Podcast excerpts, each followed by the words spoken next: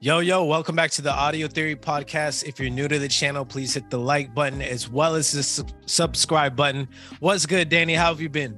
I've been good, dude. I've been good. I've had a hot streak when it comes to sports. So this has really happened to me. For those who know me, I'm a diehard Knicks fan, hence the orange beanie, and an Arsenal fan. Both teams won this weekend, bro. This never fucking happens. I'm like, is the lotto open on a Sunday? Can I go play this shit? Like, cause I was like, bro, I'm on a hot streak right now. So um, that was fun. And honestly, just taking it easy. Uh, the fiance sick as fuck. I don't know what's going around, oh, but more and more people keep getting sick. So just trying to. It's weird. I mean, I'm sure you felt this way too. Like that, you want to take care of them, but you're also like, I can't afford to get sick. So like, yeah, I don't yeah. really know like what. One exactly of us got to pay the bills. Yeah, I'm like yo, so like, am I sleeping in another room or you sleeping in another room? Like, how does this work, bro? But not COVID, is it? No, nah, it's not COVID. It's a it's a sinus infection. I think the reason why it's lingering is because um, all the flying she does, the air pressure is not letting her mm. like infection like subside at all. Yeah, so yeah. Um, that's like the main issue. She took, she took the whole week off because uh, we are flying to New York this weekend for uh, my mom's like celebration of life. Uh, and dude, it just so you know, this is crazy. I haven't even told you about this offline, so we could do it now. Dude, it's also like my dad's like they're they just so happen are doing the memorial service for him on the same day. Oh like, wow! So like March 11th, like this year is going to be like their day, which is dope. Like again, like that, like it was just a complete coincidence because like his his family is dealing with it. I'm just like you know helping out where I can. But yeah, and I didn't want to say, hey, let's make sure we do it every day except this day because I'm like, right, we're trying to. We've been mourning now for a month, and we want to like start the grieving process. So yeah, so it just worked out that way, man. So yeah, I'm gonna be in New York this weekend. So hopefully she feels better by then, and we can have a, a good time uh, celebrating them, bro. But um, how about you been? How you been, bro? How's the uh, how's the scene in the Bay right now? Uh, the Bay's been good. Um, this past weekend didn't do a whole lot. Um, I think the more interesting thing is my wife has been on Bumble, not for the reason you think, but apparently there's a, a section of the app. I forget if I talked to you about this, but you can actually look for friends who share common interests. Yo, dude. Uh, so I actually know about the app first because of that. Okay. Yeah, because nice. I had a I had a friend back in Charlotte, and she was happily married. So I made that comment. I was like, "Bro, what you doing on Bumble?" and she's like, "No, bro, I need friends. Like I don't have anyone here." So yeah, no, I know that the app has that feature. Yeah. Um. So so she went on. uh I almost said date, but I guess she met up with someone from sure, the sure, app. Sure, sure.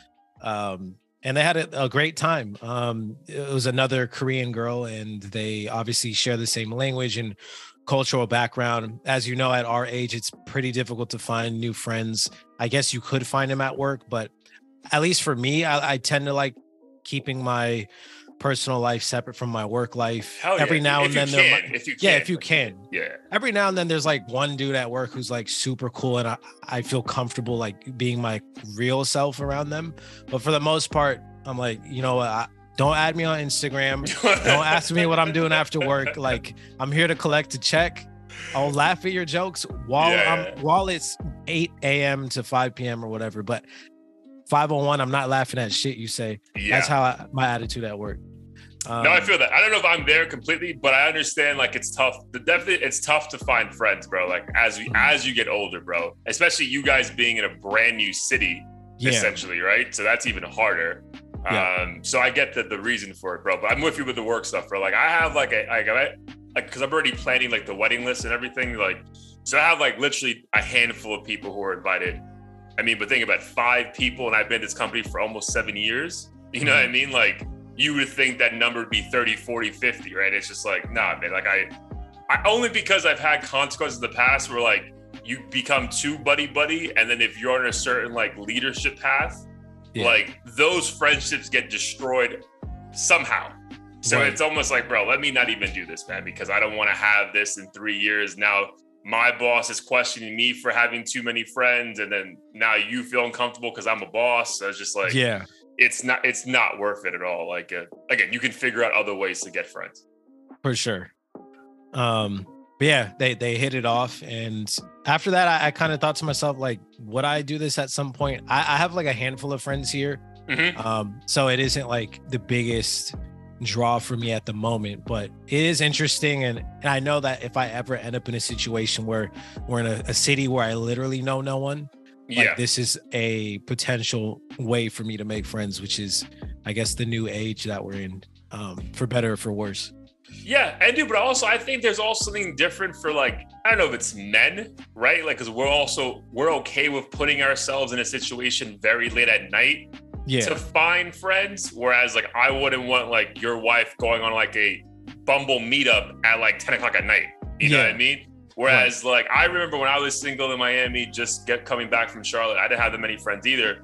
Bro, I was going to concerts by myself because I'm like, bro, there's good. I think I've said this like a million times, but like now that we're talking about it again, like there's gonna be everyone there already likes the same genre of music as me. So like, like I, I can't just spark up a conversation and see where it goes. So like, so I, Yeah. I still have like three or four friends from doing that. So I nice. feel like for guys, it's always just a slightly easier, even though like women, when it comes to dating, have like full power. I feel like For for like the friendship stuff, I feel like it's much easier for guys because we can just go somewhere alone and figure it out. Like I never really see like females like out and about, like alone, alone like that. True. Yeah. Yeah. I feel like the barrier is definitely lower for us. Um, expectations as well. Cause like I feel like for the most part, unless you're a straight up asshole or like just weird or don't like anything I like, it's pretty easy for me to to get along with most people enough. Right, Maybe not same. necessarily to be their best friend, but just getting that conversation going, like Yeah. relatively easy. I think girls maybe have their guard up or they fake it a lot too and pretend like Yeah. they like the other girl when in reality they don't.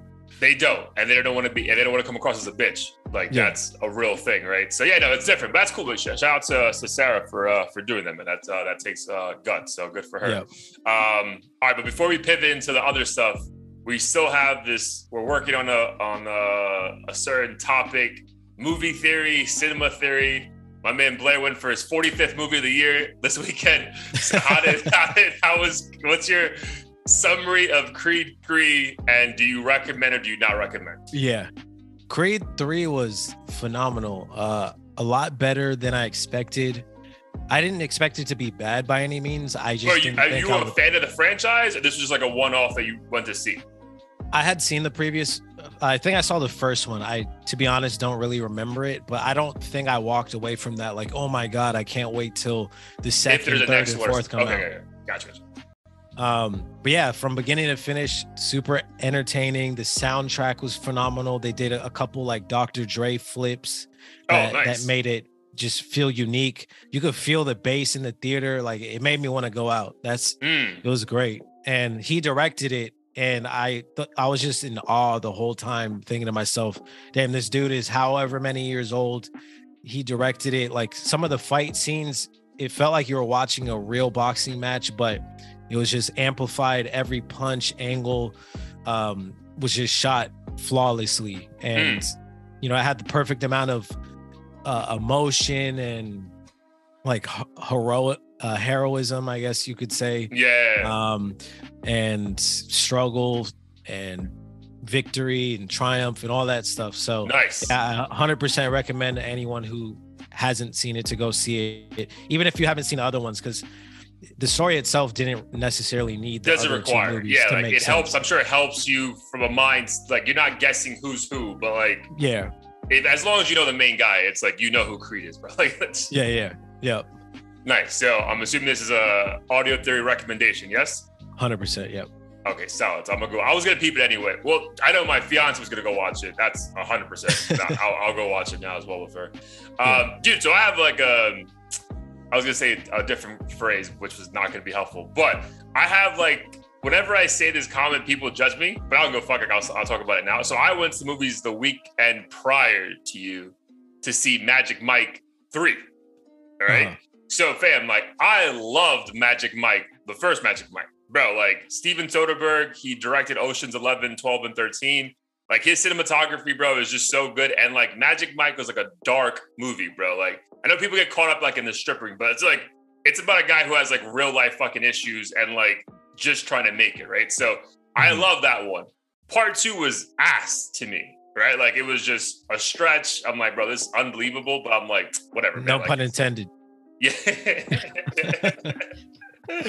but dude, so I was like, so now like 10 years later, they come out Magic Mike Part 3, and I'm like, bro, fuck it, man. I gotta just go to just sign off on like the uh, franchise. So quick review on that. Oh, funny side note, when I got to the movies, I was the only man there.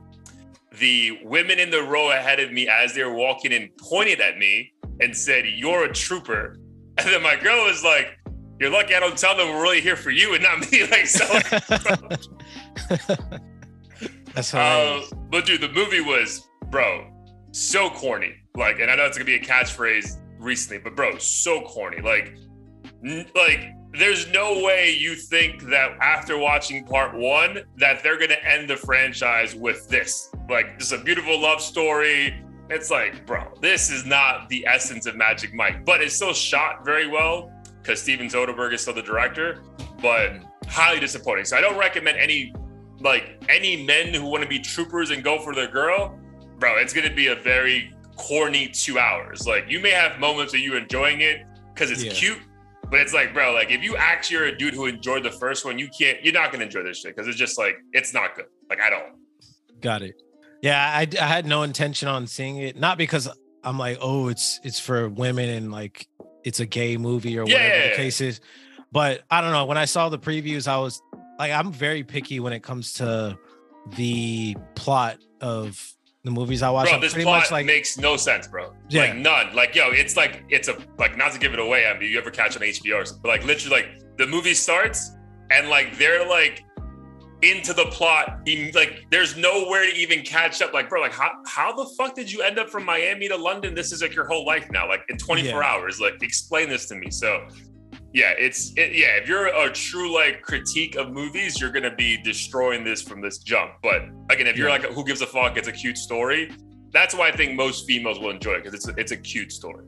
Yeah, yeah. That's why I'm pretty much exclusive to like horror films, uh, thrillers. I think those are like my top two, and then followed by like action and I guess Creed would be considered a drama.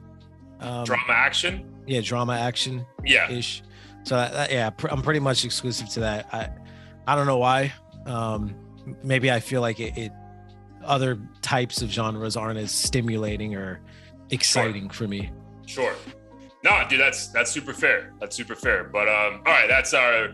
We're trying to bring back uh, Siskel and Ebert, thumbs down, thumbs up, I think from back in the day. But uh, cool. So that's the uh, that's the audio theory picks. Go don't see Magic Mike. Go see Creed three in a theater near you.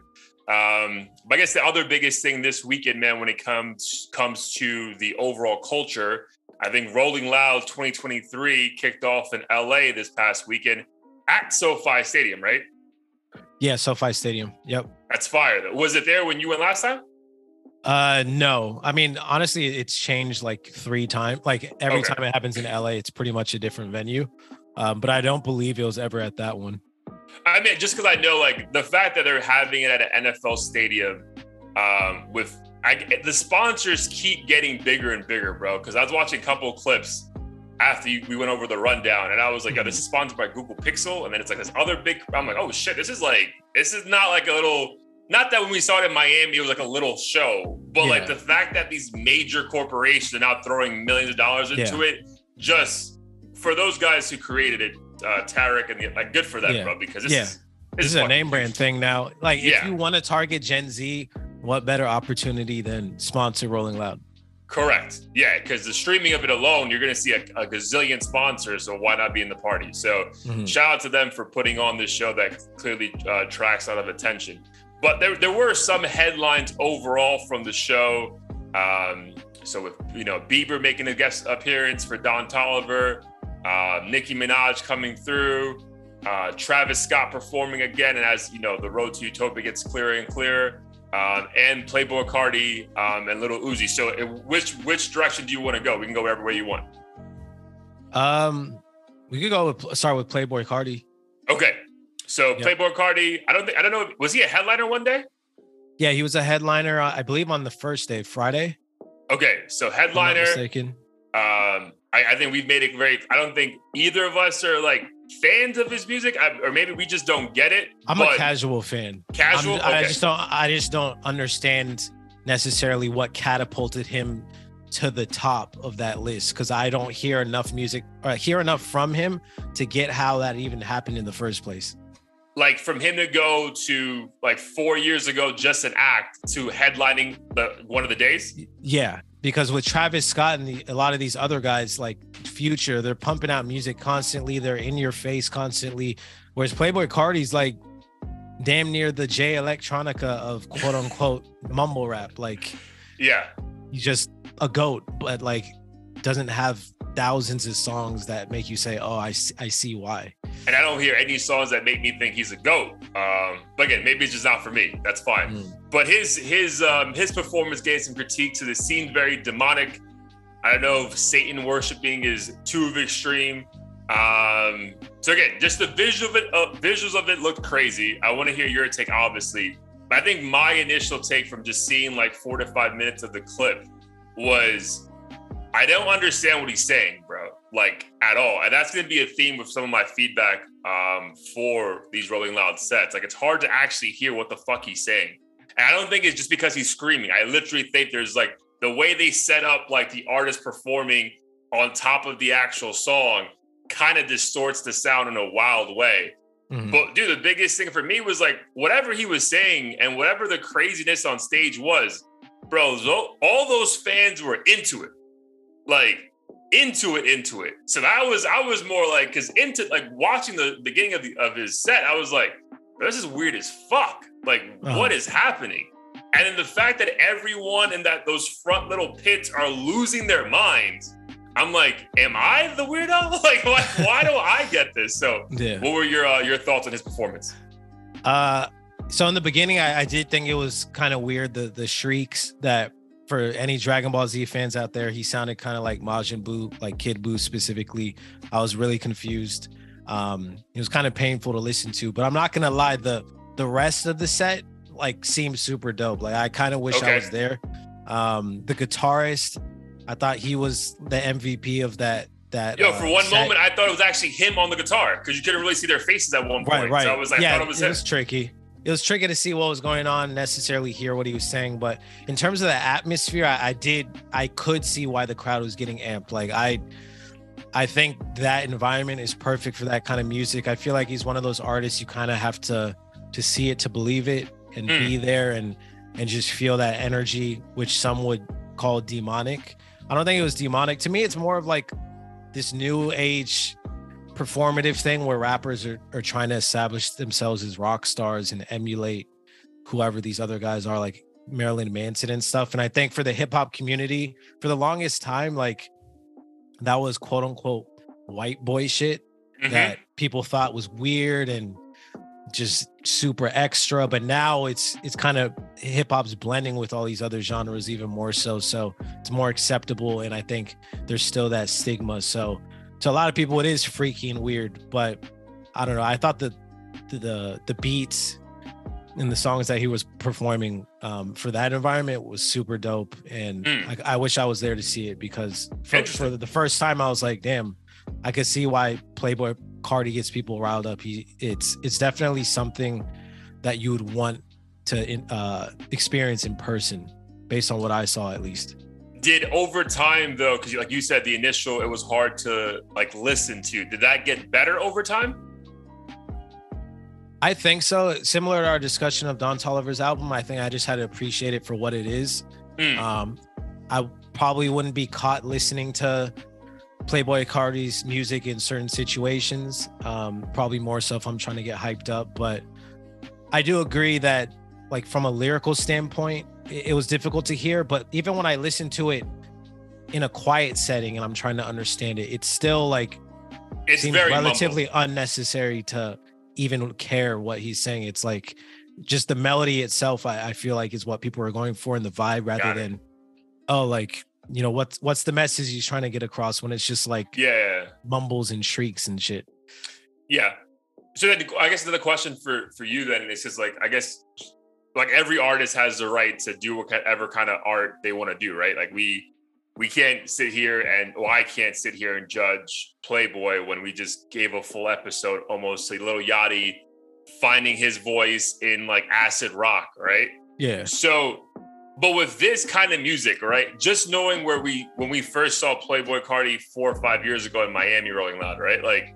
to go from Pierre, can you come outside to this seems pretty crazy, right? As an outsider. Yeah. So like, does this version of him like seem believable? Is does it feel gimmicky to you, or this is just? Do you really believe that this is who this guy truly is and the art he's trying to create? I think inevitably, like even if he's true to himself, it, it does feel gimmicky just because one, it seems like it kind of came out of nowhere, like this whole vamp like persona thing mm-hmm. that he's doing, where he's like a black vampire basically. Um, and I, I think it's with the kids, it's always cool to be the different, edgy, like anti pop culture like icon yeah. that you know, gets 666 tatted on his neck and shit. Like stuff like that. I feel like people do just to be edgy. Sure. Um, but with him, I don't know. I, I, I honestly don't know enough about him to say otherwise. But at the end of the day, I think his fans would have turned their back on him if if it was a true gimmick. So mm. I feel like if his day one fans are still riding with him, then this must really be his his true authentic self. Fair. No, yeah, that's fair. As an outsider, again, to someone who hasn't been in tune with his, like you said, like I, I, I feel like we had a Playboi Carti album like what every three or four years, if that, Something like that, yeah. And then like yeah, like I feel like the one prior to the one that's this kind of music was still like hip hoppy, like whatever he originally came out with when he came out with um you know his famous two or three songs back in like 2016 2017 so yeah for me i'm just like bro like how the fuck did we get here? But yeah like like you said if his day ones are riding with him they believe it. That's all that fucking matters right? Like yeah. as long as your your fans actually think you're being authentic like what a bunch of bloggers or people who don't get the music like who gives a fuck? Yeah no, that, that so I'm glad you uh, shed some light on that. If you, uh, I'm glad you, if you enjoyed it, I'm, I'm gonna give it a second try then, bro. Because I was watching I was like, bro, I don't get this at all. But uh, again, I do the what impressed me the most is that clearly those fans there were having the time of their lives. So yeah, it wasn't just something where people are just standing there like, what's happening right now? Right. And I think what I appreciated about it too, though, was um, it felt like there was a lot of effort put into the show, even if like, let's say you couldn't hear certain words or it sounded sure. like you're just screaming and stuff. Like it felt like a true performance where there there's stage design and costumes and stuff. Whereas a lot of times we get these rappers just like with 10 of their boys saying every other 15 words on yeah. of this the song, letting the song play, and then they just smoke a joint and walk off. And I'm like, this is we paid 500 bucks for this shit. like that's why I was like, all right, at least he did that. And like it seemed like something worth paying to see. No, dude, that's funny because I only watched like in like four, like I say like maybe eight minutes of it, but that was one of my initial thoughts because I was like, bro, like you could be a rock star, right? Like whatever, but there's no way you just rolled onto like no like onto this stage and all this thing just started happening. Like there yeah. was definitely like a a pre-stage setup, a sound check. Like you had to have a very creative approach and be a part of it because, yeah. bro, you can't just be standing there and all these things are happening around you. Like, yo, you're gonna fucking burn or something yeah. or fall off the stage. So right. that was one of my initial thoughts. So I was like, yo, this whatever the fuck this is, this is clearly like a well-planned setup because yeah, yeah, it's not just him in the middle going crazy with like a dark light over him. It's it's like a whole proper set. Mm-hmm. Though I did think the one thing that was extreme is I, I heard online that there was a fan who was supposed to get, I guess, footage of it because her brother, who couldn't attend, wanted to see the the Carti show. But she ended up after like a few minutes just running away because she said it was too demonic for her taste, and she like freaked out. And I get how some people could interpret it that way, but I don't know. I think sometimes people take it a little too far with this whole demonic energy thing, and it gets hypocritical too when you'll have a rapper who will literally rap about spinning the block, shooting the ops, whatever, but that's fine because that's there's fine. no shrieks or like devil horns in the the fucking screen yeah. behind them. But Playboi Carti dresses up in all black and a flame fucking flies across the stage, and all of a sudden Satan's here. We got to get out, like run for your lives. It just doesn't make any sense to me. Yeah. No, dude, Absolutely fair, fair. Um, but I think, and like, there's always going to be that one person or two or three people at all these shows who like are oblivious to what's about to go down, and then when it happens, they're like, "What the fuck?" Right? Like, if you Yeah. were a Christian, uh, like a a Christian woman or a Christian man, and you stumbled upon a Megan Thee Stallion set, you'd be like, "Yo, Yeah. what the fuck is going on?" You Yeah, know what yeah. I mean? But if you're a fan, you already know what you're about to watch. So you're, you're about to enjoy it. So I think that's that should always happen at these shows, bro. But um, True. but I do think to your point though, I do think there is a group of people who's trying to push that narrative of demonic and Satan worshiping in hip hop, and like are trying to find any one person to like amplify their own concerns to make this feel like a bigger thing than it actually is. True. hundred percent. Yeah, so I feel about that. Uh, I feel similar about that. Um, another Rolling Loud headline was Don Toliver, uh, obviously promoting the Lovesick album, bringing out Justin Bieber. Um, so your thoughts on that set? I thought it was fire. Um, however, the the crowd itself seemed dead, and I think a lot of it is they're so busy trying to capture this shit on their phone and like Mm. brag to their friends that they're just that you physically can't jump up and down and get good footage half the time. So Yeah, that's a good take. Yeah, yeah, they're just sitting there like trying to capture the moment so they can go home and say, "Oh my god, like Bieber was a thousand feet away from me." Um, yeah. and for that reason I- like as a spectator you're like damn was the set weak then because right, because you're not hearing the yelling. Yeah you're not hearing the yelling and that's part of the reason why i probably am a bit biased with the Carti thing is everyone looked like they were having the time of their life Yeah, even though i did like the the sound of it i'm like oh they were having fun whereas with this i'm like does this mean he's not hitting as much or Mm. resonating as much with people that was like kind of my thought watching it. interesting, interesting. Yeah, so I mean, I don't know. Like, you saw Don Toliver live though, right? yeah i've seen him live before Is he a good show?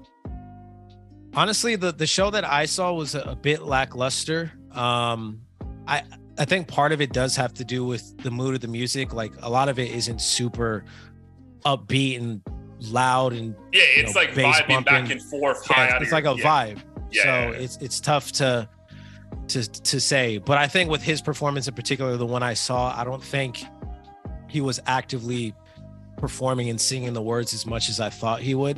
Like Okay. it was kind of a, a dope stage design but he was kind of just like walking from one end to the other and Got it. uh the song was playing in the background so that's why Got it. Got it. Um, from from what I saw, man, because I've never seen Don Toliver live yet. I would love to, because again, I, I just think it'd be like a fun vibe, uh, especially with this latest album. But dude, what was weird for me was the same thing that you mentioned when we were talking offline. It's like I don't get how you you're not excited. Worst case scenario that you're even if you're not a Bieber fan, that Bieber would even grace the stage. Mhm. You know what I mean? Like that's wild to me. Like this dude's like probably one of the top 10 most popular artists, if not top five in the world right now. Um, he just canceled the world tour, right? Which is if I was a fan of a show that he just canceled, I'm like, my man, what the fuck is going on? Like I thought we yeah I thought we weren't doing this anymore. Like, what's happening? so I would just be excited off that alone. So yeah, it, it may be the phone thing, dude, or just like again, bro. I'm not trying to be a hater, but bro, I really think the sound quality at these fucking Rolling Loud shows is not good, bro. No, Like that's it's just it's just not like it may have been that, dude. The um, I know Nicki Minaj got a headline because like her shit sounded terrible, and she had to come out on IG Live the next day like to defend herself. Um, I heard the um, I saw the clips from Utopia uh, before Travis Scott said, "Bro, that shit sounded awful, bro." And like I know it sounded bad when we saw him in Miami, but when I saw him at his own show in Astroworld, that shit sounded perfection. So like either they have like this one basic setup and everyone just needs to figure it out. But bro, I feel like with so many millions, like we were just mentioning, like is being invested into this like festival, bro, the sound quality has to sound better, bro. Or you gotta like thinking about like uh when they were doing verses, you know, online those first couple of years of COVID, like everyone had to um get on the same page as far as like what you know software they were going to use because bro Mhm. like these different sets going back to back to back it just feels like a dj's playing the song and then the artist is trying to like rap or sing on top of that and i'm like bro, like it's 2023. Like, how are we still doing this? Yeah. Like, bro, because I'm telling you, man, that Travis Scott shit sounded terrible. Again, energy was fire. I saw the people losing their mind, excited for him to be there. But as far as like actually sitting down and trying to enjoy that, dude, that was not enjoyable. No, it seems like a pretty notorious problem at this point. Uh, from the past few shows I went to, and it was the sound was really only good if I was like up front and mm. damn near right in front of the artist. So I don't know. They ha- they have to fix something because uh, I think after the last time I went, it definitely had me leaving saying to myself, I don't need to be here again, even if it's cheap and I get like a one day ticket or something. Like, yeah. it just didn't feel worth it at a certain point. Yeah, no, dude, that's that's how I feel. Again, besides like like yo, we're older or whatever, like and like yeah. you know, there's random like drama that happens uh violence wise, but I think my biggest thing is like, bro, like I don't feel moved. Like I'd rather just go watch this artist on my own. You know yeah. what I mean? Like if I'm really dying to see Kendrick or Travis or Baby Keem, whatever, I'm like, I'll just do it myself because this shit is like it never sounds good, bro. Like it never mm-hmm. like I'm not trying to be a hater, bro. Like I, I love what Rolling Loud's doing, and I I'm, I I like that it got a lot of fucking eyes on them even more so if it was this shit than than most. But I was like, bro, like you're you're too big for this shit to sound shitty. Like I never go to any Coachella set thinking like, oh, this is gonna sound bad, but it'll be cool to see this artist. Like, and that's how I feel. Like I'm shocked when it sounds good at Rolling Loud. At Coachella, it's I'm shocked if it's not perfect. You know what I mean? And like, yeah, I'm watching some random ass artist I've never even heard of, and this shit sounds better than an album. Like, I feel like again, I know it's Rolling Loud is not a Coachella, but bro, like you're damn near the Coachella of hip hop. So I mean, you should be doing better. I think, especially by yeah. the artist, bro, because it's not a good look for for Nicki Minaj, the queen of like modern like hip hop for females, to have to come on IG Live and say, "Hey, I apologize." Like, bro, like Come on. And this man. was at the recent one that this happened? Yeah, like so uh, Lil Wayne brought her out. They did a couple songs together. She even uh, did a I think a new song called Ruby something where she actually uh-huh. disses Megan Thee Stallion. Oh yeah, um, yeah. And but they said the sound quality was dog shit. I see it now. Yeah. Damn, that's wild. Right? And that Nicki Minaj, bro. This ain't no fucking like yeah, Glorilla yeah, just, or something, right, bro. Yeah. Like this is like or like some dude performing at noon where you just yeah. Say, all right, fuck you. Like you're lucky yeah. to even be here. Yeah, like that's what I'm saying. Like if, if those high end people already have like Travis Scott, we said should sound a tweak. Play, like these are the mm-hmm. headliners, bro. Like how is this happening in 2023 when we just said that you have so many people now watching this and investing in this? Like I, yeah. I feel like that's going to be the demise. Like clearly the violence is being more controlled uh, people getting stampeded on or whatever, God forbid, like I think that people are doing a better job about that. Um, yeah. Even though I, I do think something did happen on Glorilla's set um, that people did die. But I really think the sound quality long term, if that's not addressed, is going to be the downfall or enough that people just will never take this serious. Yeah.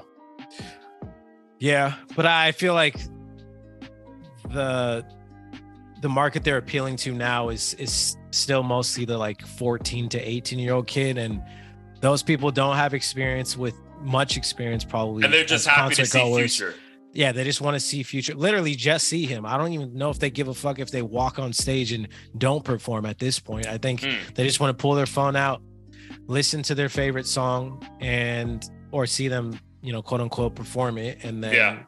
it's done whereas like yeah, you and i have been to so many shows the bar ha- is has to be a bit higher for us when we've yeah when we've gone to yeah that's shows. that's that's super fair man and that's maybe why like these shows aren't for us but yeah i just can't imagine if you're like if you have any what bit of an ear for music and like you work for google and you're like google pixel streaming yeah. and like you like you have to do like a recap to your boss and you're like hey, we did a great job, so many clicks. It's like, bro, but can you even understand what they're saying? like, and not from like, yo, I don't understand hip hop. Like, yeah. what are these? It's like, bro, I literally cannot understand yeah. anything.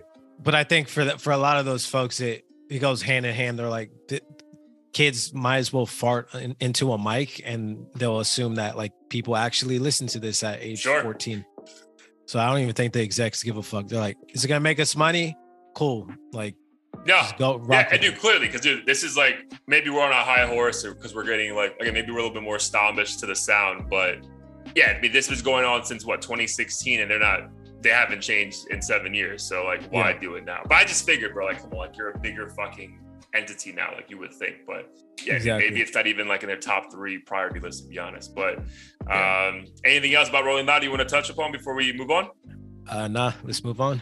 All right, shout out to Rolling Loud LA. Um, I definitely, I might want to do a Rolling Loud like abroad though, bro. Like, like just as Oh like, yeah, that would be fire. yeah, like because I feel it'll be safer, and just like we can go for a week and just you know make the weekend out of it. So I don't know. So we may have to look into that one with the uh, with the women. I know. My boy uh, Uh, Alex, who you met, he so he was joking around trying to get me and Moon to go to um, Rolling Loud Thailand, which I definitely can't make. But I did think about it, and I'm like, I feel like the crowd would just that alone would make me feel a lot more at peace. Yeah, at this event, like, because like yeah, the kids fuck it up, the American ones Yeah. specifically.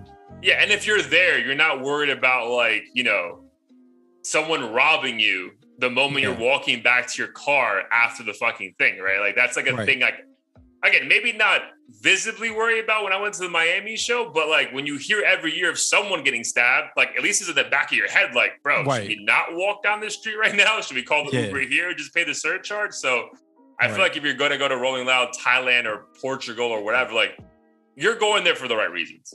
Yeah, exactly.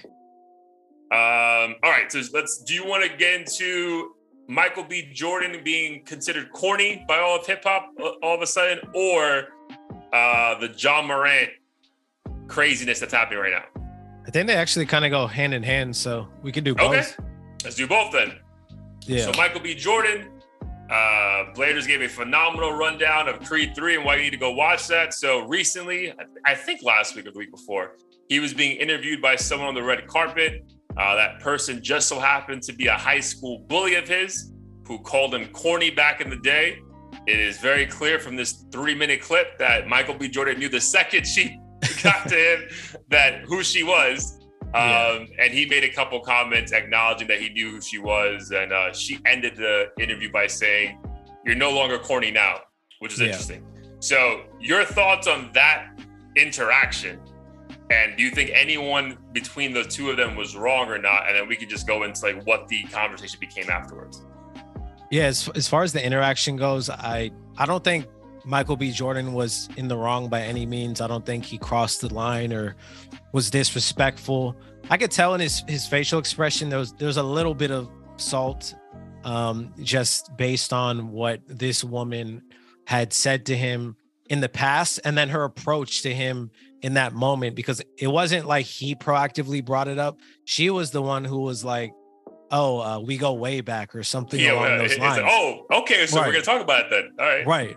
And it's like if you're gonna use that comment, which someone would uh, classify as you know wanting some clout, Yeah. uh, from a positive standpoint too, I can understand why Michael B. Jordan is like, wait, wait, wait. Like we first have to let everyone know how we even know each other. And I don't think he he wasn't even super direct and explicit with it. He was he was like the corny kid, right? He he wasn't like, oh, you you used to make fun of me and yeah. you know gym class or anything like that. He was just like, oh, the corny kid, right? Like, haha.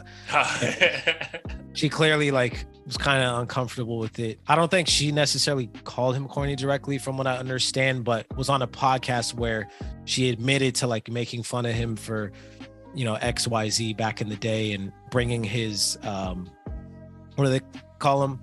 The the Headshots? Yeah. to, to school and stuff like that. Um, and from what I've seen and what I assumed the conversation would would be within the black community or just like the hood community in general, like if you're not doing quote unquote bad shit or you you have ambitions and you're you're looking to to avoid the bullshit per se a lot of people are going to deem you as like a nerd or soft or whatever the case is and unfortunately it seems to only happen in communities like that where Sure. there's not that role models who fit that because you know everyone wants to be a ball player or rapper but like being wanting to become a doctor or whatever is kind of corny because you don't know anyone who's actually made it it seems like a um a pipe dream that you're not going to accomplish and no one has enough foresight to be like, okay, maybe this kid will be somebody someday who I'll look up to. So I, I get why people might tease another person, which is unfortunate, but clearly Michael B. Jordan made it, and now everyone's on his nuts. And I think he was voted sexiest man alive like one year or something.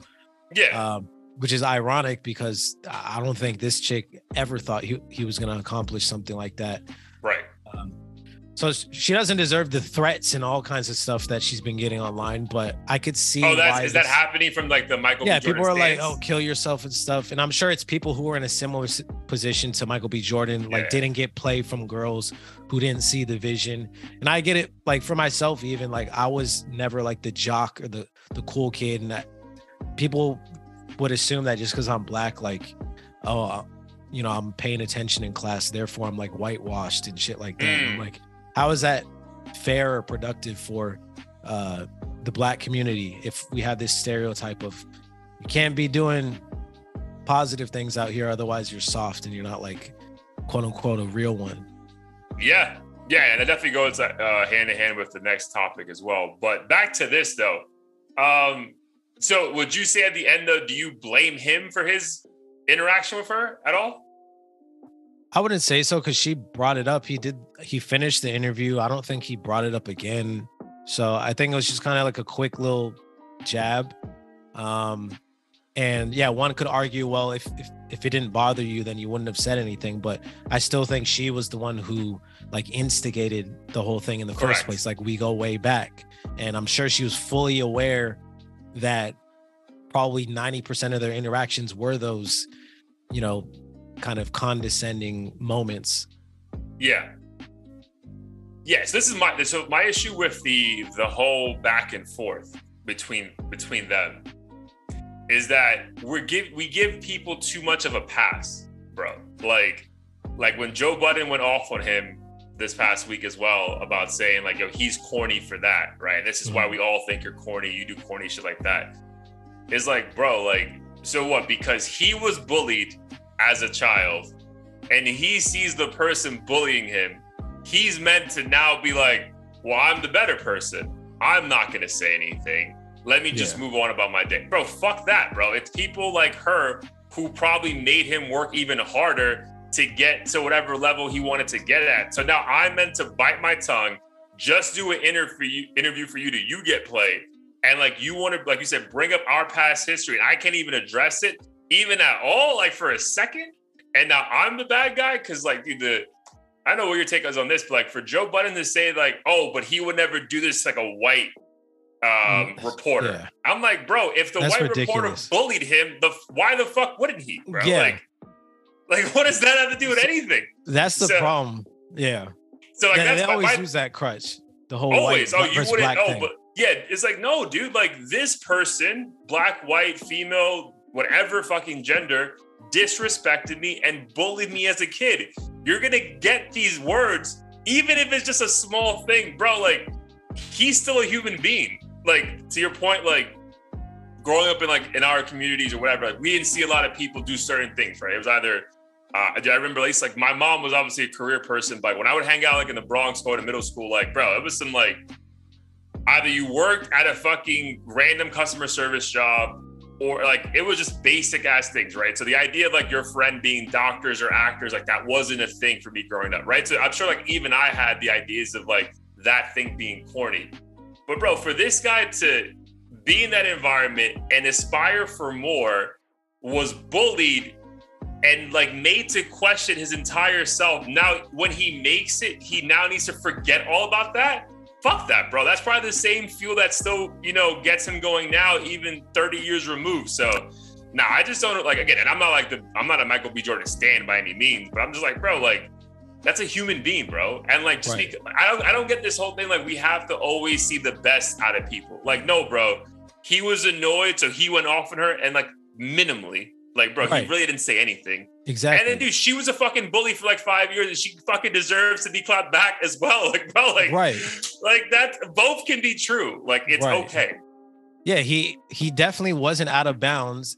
And if if she hadn't said a word and mid interview just randomly is like, yo, I'm like, I'm done. Like you called me corny in 2001 or whatever. Then I would be like, all right, like that's corny because you've already made it and now you're making a situation into something it didn't need to be. But yeah, yeah, yeah.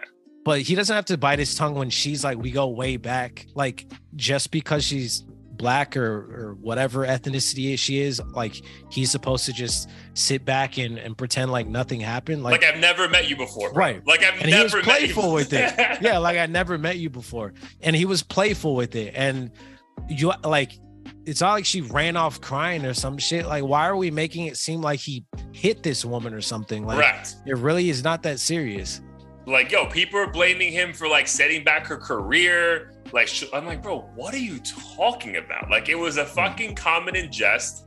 And bro, honestly, I feel like if it was me, I probably would have said more. Right. Like, I would have gone off. Have said it. Right. You know what I mean? I would have been petty as fuck, bro. Like, like, yeah. like you're in my movie that I directed, I started about to make like, a, dude, I think Creed made a hundred million dollars in yeah. its first weekend, the most by any sports movie of all time. And like, he got bro, a Hollywood star. Correct, dude. My man is up right now. And right. bro, when you're up, you're petty. You know what I mean? Like we would make that joke about um when Diddy went off on that fucking D-list rapper or actor, and he's like, oh, bro, oh, yeah, he's Diddy, bro. Like he, he just wants to do, I'll do whatever the fuck I want. So I don't know, man. Like I feel like right. I don't get the criticism coming at him, bro. Like I'm well, just because like, he's dating white girls. That's that's really what it is. Because they see him as someone who's not really for the people. So why do we defend him? Why do we? Why should we defend him? Which is crazy though, like even that I notion again that's my thing like it's the, your most recent thing always defines you in like in in the media right? Because like the real thing is that he just made like an essentially an all black movie that he directed hired all black cast essentially for and got an all black soundtrack for. So like I, I, don't really know what else he want from me if I'm him. Like they want his nuts. Is, that's what they want. That's, that's the ultimate thing they want. Oh man. But yeah, it's just wild. But back to your previous point about like uh, people who saw you growing up, maybe in your own classmates or when you went to hang out, so like maybe you already had this conceived notion of you just because you were into books, right? So if we move then to the topic of Ja Morant, which seems, I don't know, in a weird way, like the opposite almost. Like we have this multi-millionaire basketball player who's 23 years old from all the research I've done, has come from a very good community and background, but seems to want to play the hip hop star currently. Like, how do you like? What's your your own opinion on it? Like, when you see it, are you like, mm-hmm. bro, like, like? Because when I say, I'm like, yo, what the fuck are you doing? Yeah. But I don't know if there's like this innate thing that maybe he also just wants to get approval because he never got it growing up. Yeah. I, I mean, for me, it's definitely cringy, like a lot of other people would say. Um, but I, I think there is it's just boils down to, you know, this hyper masculinity that a lot of men deal with, but I think particularly in, in urban environments where we we don't have role models who who tell you otherwise. From what I understand, he he comes from a, a good background though. Is that true? That is true, man. Yeah, he went to private school yeah. his whole life, both parents in the household. Not that that means like your life is perfect by any means. Yeah. Um, but it seems that he was being groomed for basketball greatness at an early age. So it just seems odd that now when you have all the money, why are you going back to do all the dumb shit from that shit would that kids would be doing out of necessity right. as opposed for clout? I don't. I think once a lot of these guys accomplish so much, it's like all right, what do I not have? And I think that feeling of being masculine and not being soft is something that is very difficult to for some people to convince themselves they they they are. Like i am a man because i'm taking care of my family. A lot of people need to to go to the extreme and do dumb shit in order to validate themselves. Especially i think someone like like him who wasn't in that environment probably just idolizes that yeah. stuff so much. And he just wants to be around it because it's exciting. Like he he's has all the opportunity to get girls and buy cars and shit but he he doesn't have an opportunity or hasn't had an opportunity to be around like danger and and just live life on the edge and do dumb shit. And for some people that's that's cool. Like to some people that's cooler than hanging out with girls and doing xyz they'd rather look for ops and just mm. fucking do violent shit to validate them so, themselves because you can have a ton of girls and money, but you might go to bed still thinking you're you're soft or like yeah. maybe there's some people telling him he's soft 24/7 antagonizing him and he's like there's this uh dilemma of him thinking himself oh I grew up in a in this kind of environment so maybe I am soft but I'm going to show them that I'm not so I'm going to go to the extreme and pull a gun on somebody um which is unfortunate but I, I think that's the kind of mindset a lot of these these dudes have. Like, I know a lot of people are like, "You're a good boy." Like, why are you fucking it up and stuff? But I think for a lot of men, like, no one wants to be called like a good boy who's, you know, minding his business and shit. Because it, it feels like someone's telling you you're soft. You're not built like that. Like, go play your little game over there and hoop with your friends. I think yeah. that's how like a lot of these dudes might interpret that. No, that, that's fair though. But what about the other side of it in the sense that like having someone in your corner who is going to also pull you aside and like, bro, you can get on your feelings all you want. You also, there's consequences for some of these things that will end the lifestyle that you've worked so hard to achieve, right? Like, I think that's the biggest, the hardest part. And I think as you and I are both realizing as we get older, right? Like, we're, we're striving to be millionaires, God willing, like in our, you know, late 30s, early 40s, right? I think the average millionaire in America like if you become a millionaire, it happens like around 47, 48, right? Like you've have mm-hmm. 20 years of work experience and you've been able to figure out a way to get to that number, right? Or you save properly. Whereas with these kids, dude, literally 19 years old, yeah. here's a fucking hundred million dollars. Don't fuck this up, right? So what about the idea of like he should have better people around him to ensure that regardless of what he wants to be, right, or wants to be yeah. perceived at, that he doesn't do anything that will fuck up his money, right? Because like, dude, my man just signed, I think like a ninety million dollar deal with Nike to have his own shoe.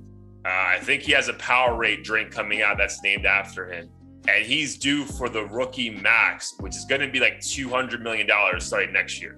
So these are like real numbers, bro. And if the league or if these corporations start thinking you're dangerous and toxic, yeah. you can do whatever the fuck you want on your IG live, but I also don't have to give you a hundred million dollars and give you your own shoe. You know what yeah. I mean? So like the thought of like having better people around him, do you think that's something that's also on him? Or like how like because I feel like I don't want to put all the blame on him because I feel like he should have better people, but I also think he should be making better decisions.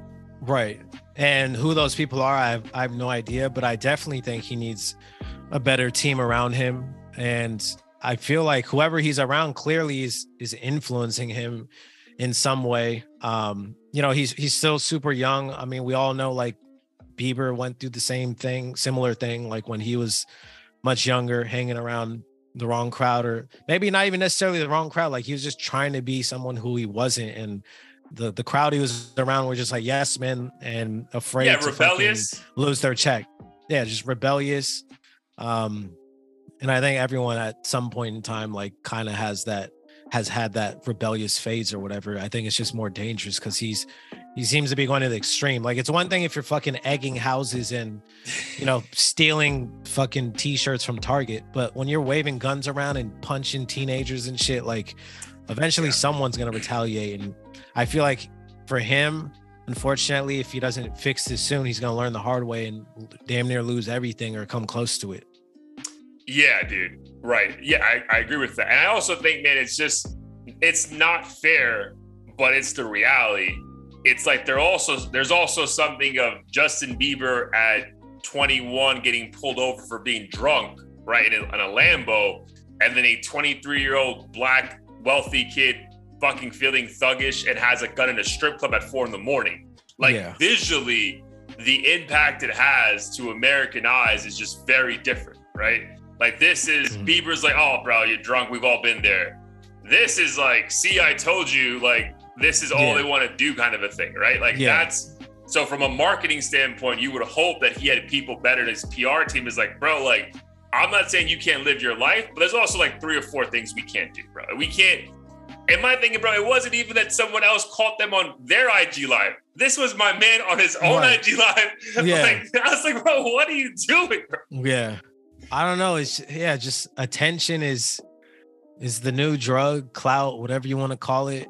And I I really think like I don't know why, but in, in the urban community particularly, there's just this strong desire to be a gangster, and I, I get it because we love the music, we Yeah. love the imagery. And he has the funds to make that imagery become a reality. Mm-hmm. But he gets to go home to a mansion and Correct. 30 strippers. So it, it makes it that much more fun because he's like the dangerous dude with the girls and the money and all that stuff. Um, something he never had the opportunity to to role play. Yeah.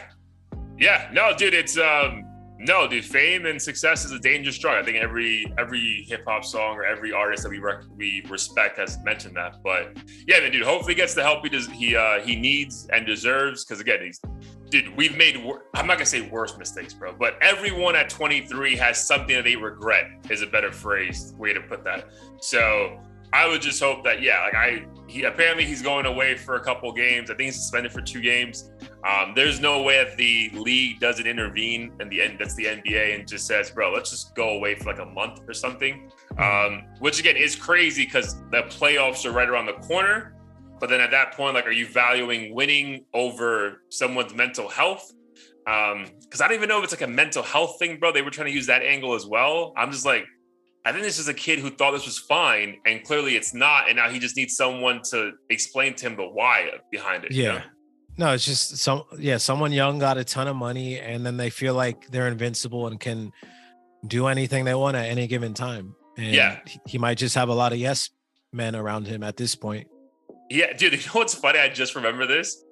Yeah, he has been towing the line a little bit though, like for the past couple of years. So I don't know if you remember, dude, during COVID, the NBA tried to completed their season by putting everyone in a bubble in Orlando. So like all the players flew in and like it became like a tournament, like yo, we're not leaving this base to make sure no one gets COVID, no fans, nothing, right?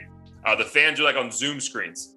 So they were doing a thing that they allowed the players if they wanted to do like protesting at the um because is like during like you know the George Floyd and everything. Yeah. If you want to put like Black Lives Matter or a certain movement or a certain organization on your the back of your jersey instead of your name, you can, Uh-huh. right? Yo, so he's number 12. All right. Oh, So I he already know. posted- Fuck 12 as like but like him himself, bro. So it's not even like a fan doing it for him. It's Yeah. like I was like, bro, what are you doing? So like, Yeah. there's been dude, a lot of moments with him for the past like four, three or four years. You're like, bro, come on, bro. Like you're better than this, bro. At least you should be like less oblivious. It just feels like it's more like like naive to the how the world works. And I'm like, bro, like, come on. Like even at 19, I like as a 19 year old. I would have feel like I know, even though we both said our Facebook fucking status were Yeah. wild, Fuck Harry Potter. we also didn't have two hundred million dollars in the bank, you know, that we just got cut. So I, I mean, again, Yeah. I, I I'll never experience that like that to that extent. But there have been a couple things leading up to this that you're like, bro, this is out of nowhere, bro. There has been enough where you feel a little too comfortable saying and doing certain things. Yeah. Yeah, it's just I mean American culture really. I know you know, it, a lot of it stems from hip hop and stuff specifically, but I think just in general in American culture like a lot of people are just trying to be hard at any given moment and unfortunately he's one of those people that seems to be taking it too far and has the spotlight on him so it looks extra crazy and Extra crazy. I just hope he doesn't do anything stupid like actually kill someone or get himself killed or whatever the case is. Yeah. yeah. And then uh, people were making some comments about. Did you see any comments about him and his dad's dynamic? Mm-mm. Yo, so his dad's always at his games. And like, but that dynamic, and again, bro, I'm not anyone to judge a parent's situation with their child. I'm just going by like what I see when I watch his games. The the Memphis Grizzlies are on TV all the time. But their dynamic also feels like more like best friends, which is beautiful when it Yeah. works. But like when your son's also like now acting this way and you're like, you seem to be like egging it on, Right. then it's like mm, you know what i mean like it's it's a little tough to that like when you replay some of like their interactions you're like Yeah. oh i see where maybe you're not the best person right now to be reprimanding your son Yeah. And I wonder if that's because his dad has a similar attitude or if it's some yes man thing again, where it's like he wants to be in his good graces and not, you know, ruffle any feathers and, and still be the the one of however many family members that we'll get the financial support and everything. Yeah, dude, but also like I can't dude, Ja Morant is 22, 23 years old. I don't think his dad's more than like 45, to be perfectly honest. So, bro, how many years removed is his dad from also wishing he had all these things? So, like when he see his sons doing it, he's probably just proud of him. He's like, "Yeah, dude, do you?" Like, you know what I mean? Yeah. Like we. So I know, man. It's tough. It's tough, and and I, and I hate to be the one or join the um the mob and like judging a, a, a fucking 23 year old, right? But I know it's tough, man. I feel like when you have all this money and success, there is certain pressures you face that most people don't. Um, so yeah, yeah. I mean, again, shout out to him. Hopefully they figure it out, um, and we don't have a, a sad story of him throwing it all away, you know, in three or four years. Yeah. Cool. All right, my guys. So before we get out of here, Heat of the Week time, episode 134. If you haven't peeped yet, go peep out episode 133 up right now. Um, but for episode 134, what is your uh, Heat of the Week? Uh, so I had several songs I was putting in rotation this this weekend, but nice. one in particular caught my eye or my ear, I should say. Um, so my brother Corey actually sent me this track. It's by a group called They, a duo called They featuring Young Blue. The song is "In the Mood." Um, just a really feel good R&B track.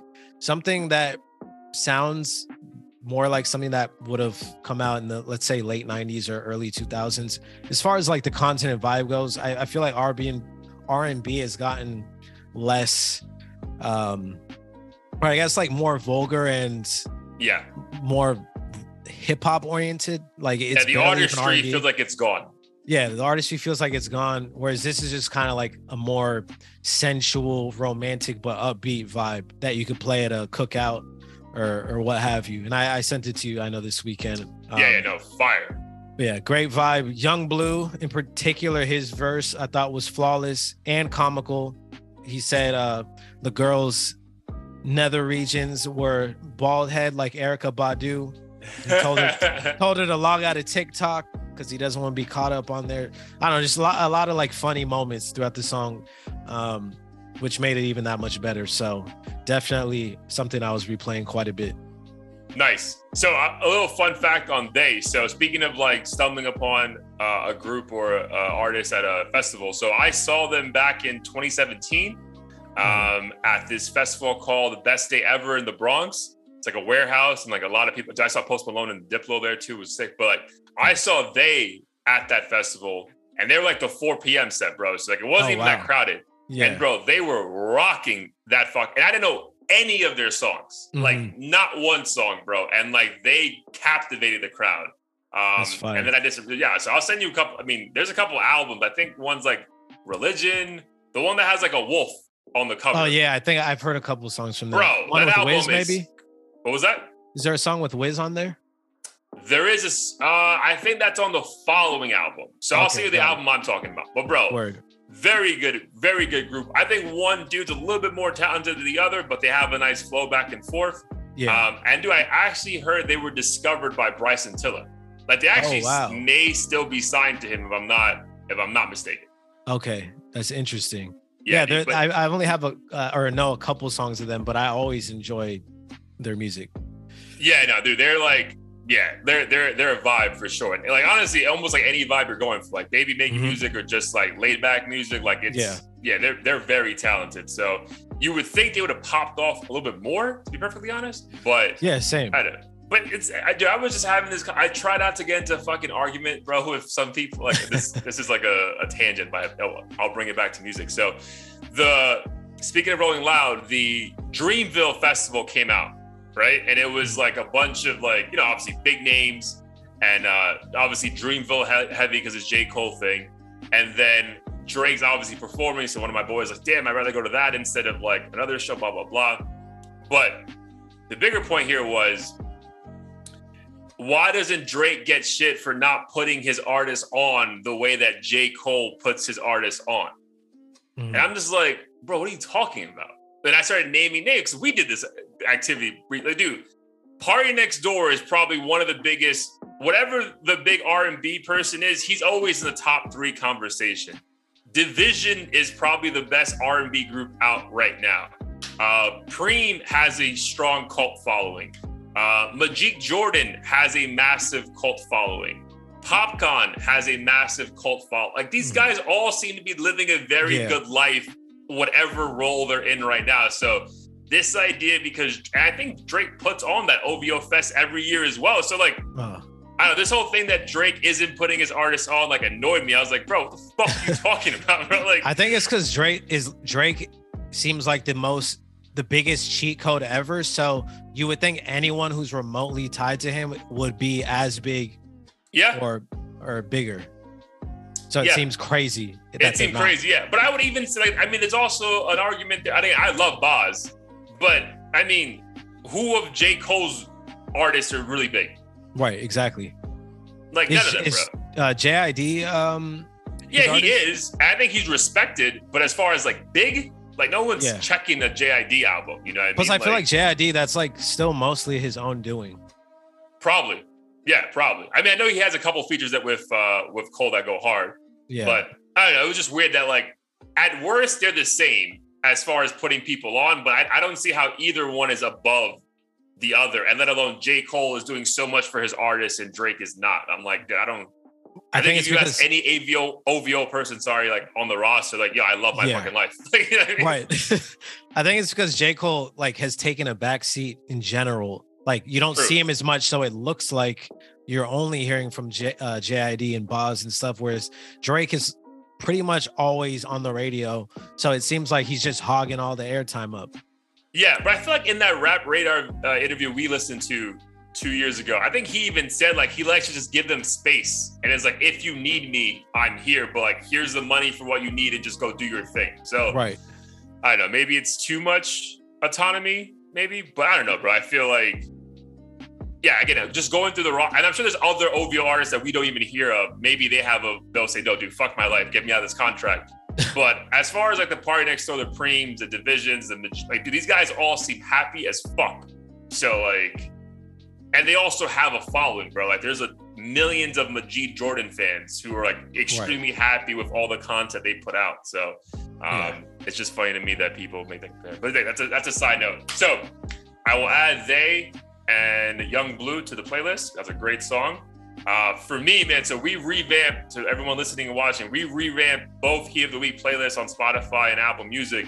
So in revamping it, I am going to give you a replay of a Heat of the Week because it, it, it stayed on because I was like, wow, this song really is Heat of the Week every week. Bro, White Lies featuring Jack Harlow. Bro, yes, I played that song a gazillion times, bro. Like, no, that bro, song that is song, amazing. That song is fire bro, like if you're in a good mood or you want to get in a good mood, that's the song. And then honestly, it just it hurts me a little bit though because I'm like, bro, this is the Jack Harlow we want. Like this first, like it, you're not just what's popping. Like you could also do this, and it's really really good, bro. But it is what it is, man. But like if you want to hold on to whatever Jack Harlow hope you have, listen to this song and you'll keep listening yeah. to his albums. Yeah, whether or not you're a fan, that that song "White Lies" by Jack Harlow is definitely a banger, keeper. Banger. Any vibe, like regardless of the vibe, put it on. I promise you, you'll be in a good mood. You'll be in a good mood, bro. Like you're, yo, facts. You're like, bro, we're going clubbing tonight. Like, bro. oh man, all right, man. That's the episode, episode 134. Always a pleasure for tuning in. Let them know, man, where they can catch. We got going on. Let's get out of here. Yes, sir. Catch us at www.audio-theory.com. New episode every week on all platforms. We also have the Spotify and Apple Music playlists on there as well. So be sure to check out our Heat of the Week selections. New one every single week. New couple every single week, actually, yeah. since each of us choose one. Um, other than that, we got the merch on the website as well. So cop you a hoodie or, or shirt or sticker, whatever you're in the mood for. And yeah, that's pretty much it. Um, of course, we're pumping out content. The, the subscriber base is on a steady incline, which is dope to see. Um, and yeah, we'll we'll obviously continue to brainstorm new ideas for content for the the pod as as time goes on. Yeah, as we go into Q2. But uh, yeah, great start to the year. Appreciate everybody tuning in, listening, TikToking, liking. Uh, bro, did you see that hater ass comment though on TikTok? No. Bro. So like one of our videos at the moment didn't have like any likes, and he commented, "Wow, zero likes. Even I have more than this." I was like, "Okay, bro." Like, no, that's that's stupid as hell. You know, I've seen people comment that before, but I, I feel even better. I know we're not supposed to pay attention to to metrics and stuff, but I mean it is important to like know what works and what doesn't. But like I've come across other um podcasts, not necessarily within music, they have like a hundred K um subscribers, but they'll And, like, still get three only like three three Yeah. comments, 400 views. So I'm like, oh, oh, we're not doing quote unquote as bad as like we might think we're doing because a lot of these pages have a lot of fucking subscribers and like no engagement like even when i did my song streaming on that one page someone commented because they were making fun of the fact that my song had uh like 10k views but like only 100 comments. So they're like oh, or sorry 100 likes. They're like oh that's kind of fishy blair anthony. But someone was like they said that. uh yeah the, the streamer. But then someone in the comment wrote you have 2 million subscribers but only 90 people watching. That's fishy. And the comment fucking disappeared. I don't know if he removed it or what but i thought that was Yeah, hilarious. That's hilarious. Yeah. That's and do. I've seen that. Not to shout out. I mean, there's major podcasts that I see some of their videos. That shit has like a couple hundred views, and I'm like, bro, how does that work? Like, you have literally like three million followers, like or subscribers. But again, the algorithm's a bitch. Um, but we'll keep putting out content, and uh, hopefully you guys enjoy it, man. But uh, love you, my brother. We'll Love talk soon. all right peace. Peace.